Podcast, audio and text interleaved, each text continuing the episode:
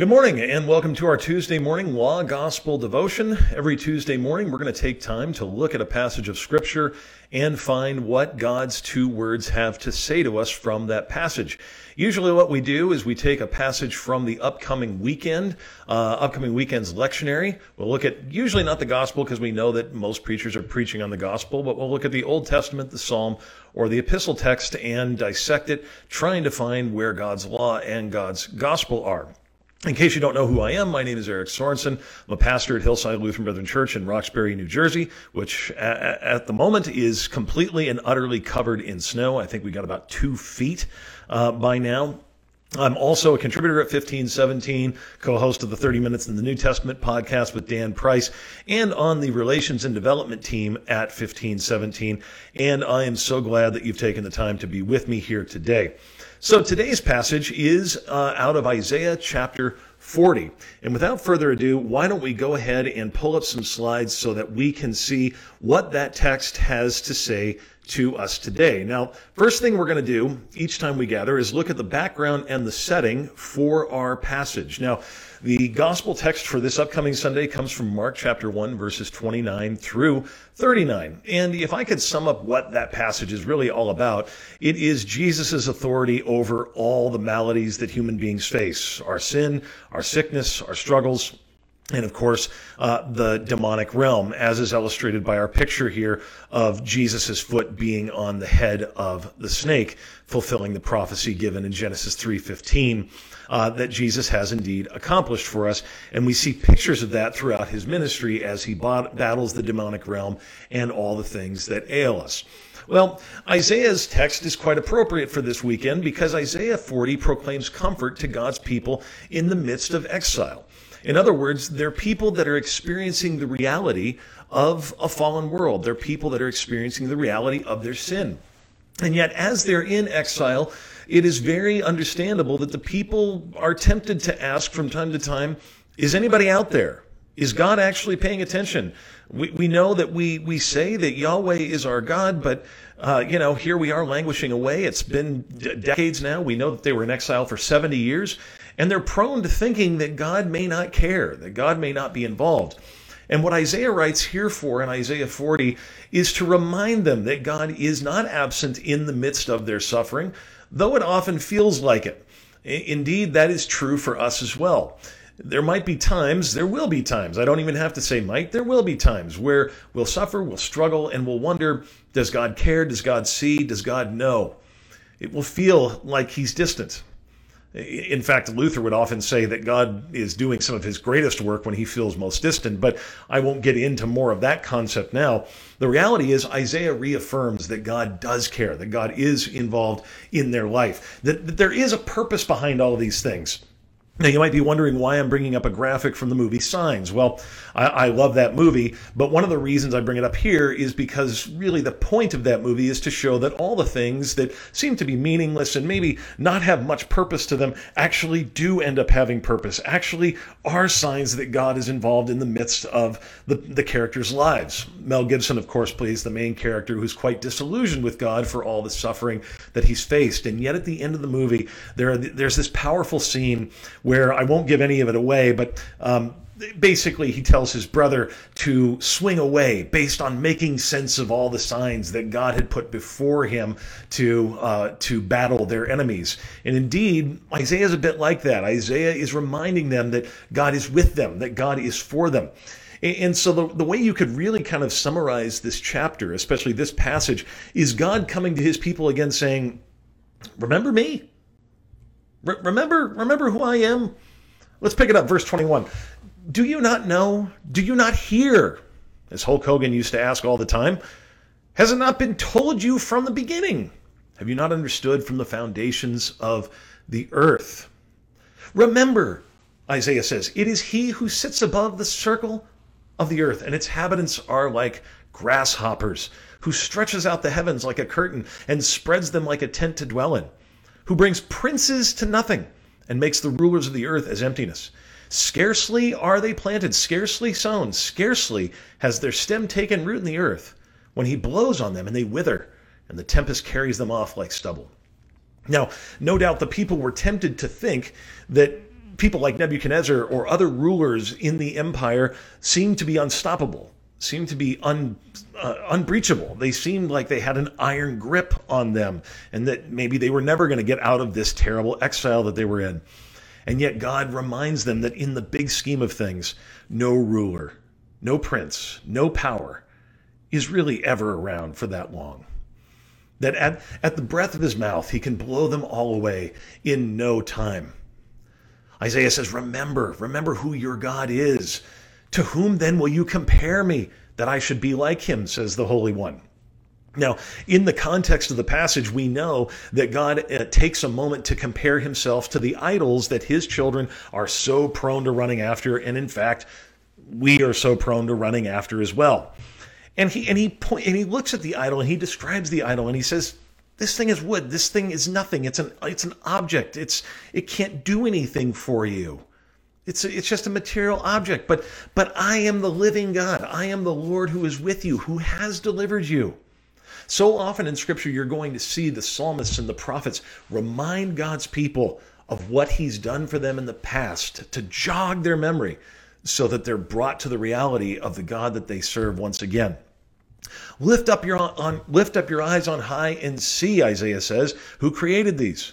He who brings out their host by number, calling them all by name, by the greatness of his might, and because he is strong in power, not one is missing. Here he's referencing, as he's just talked about stretching the heavens like a curtain, he's referencing the stars in the sky. And he says, even all the stars and all the galaxies throughout all of the universe are so under my authority that I've named them.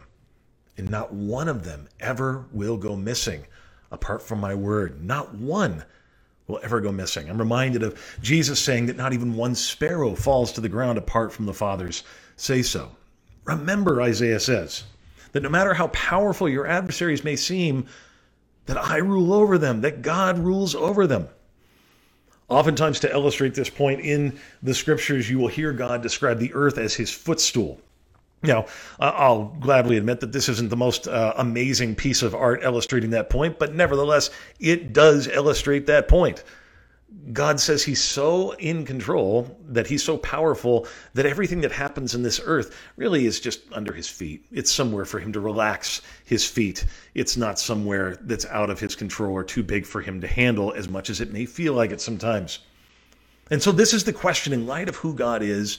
The question is this, verse 27 Why do you say, O Jacob, and speak, O Israel, my way is hidden from the Lord? and my right is disregarded by my God. Have you not known? Have you not heard?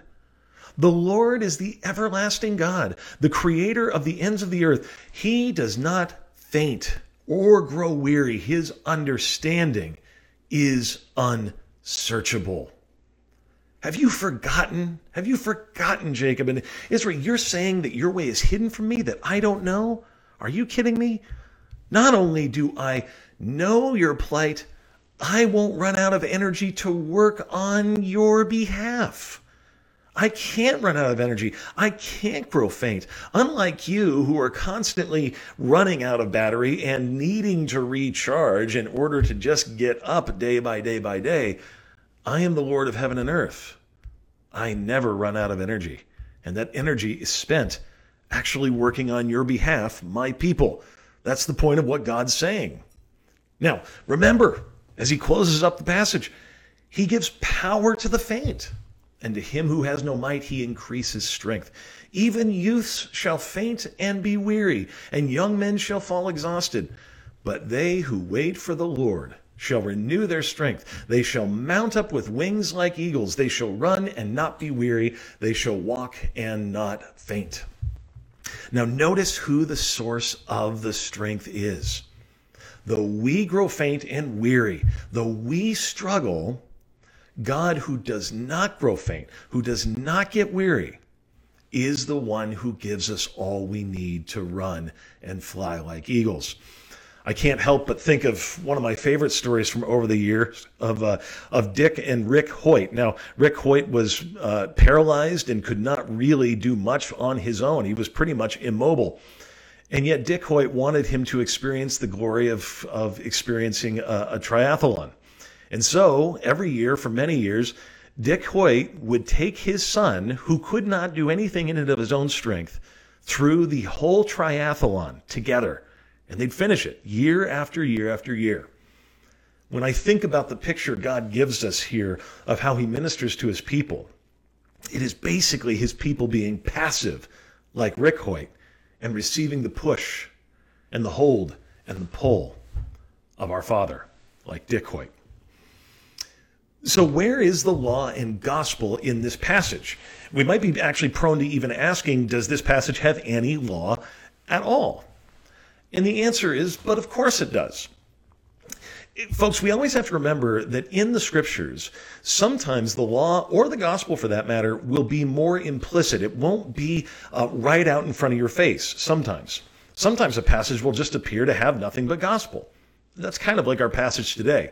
Sometimes the passage of scripture will appear to have nothing but law that just promises, that just tells us the consequences for our sin, tells us, uh, it threatens us with what will happen if we fall short of God's law, or will tell us the consequences that have come to us as a result of failing God's law.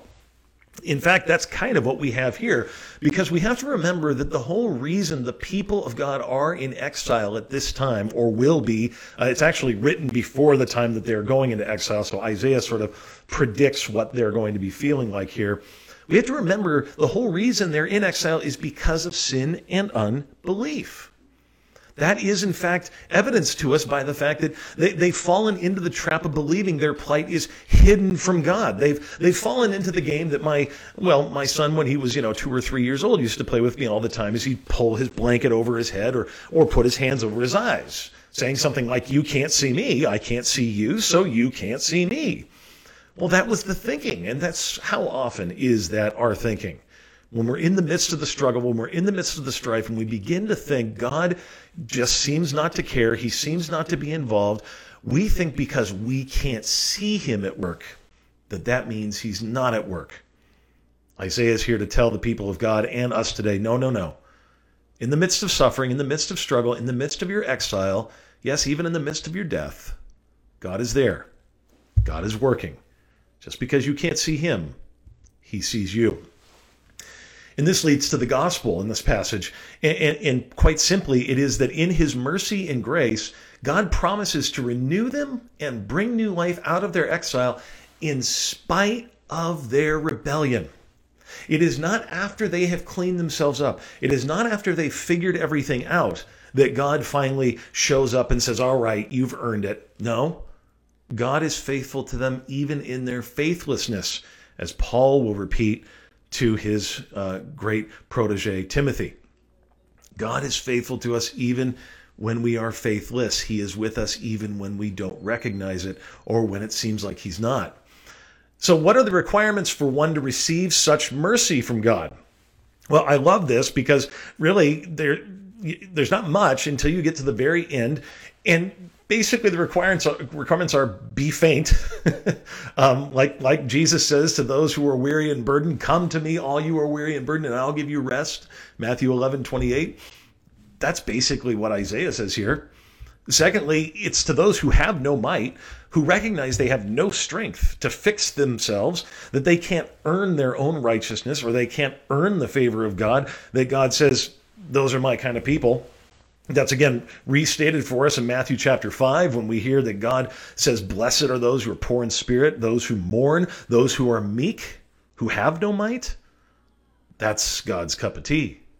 The people who recognize they are powerless on their own, they can't save themselves, that they need someone bigger and greater than themselves to be delivered. And then finally, it's those who wait.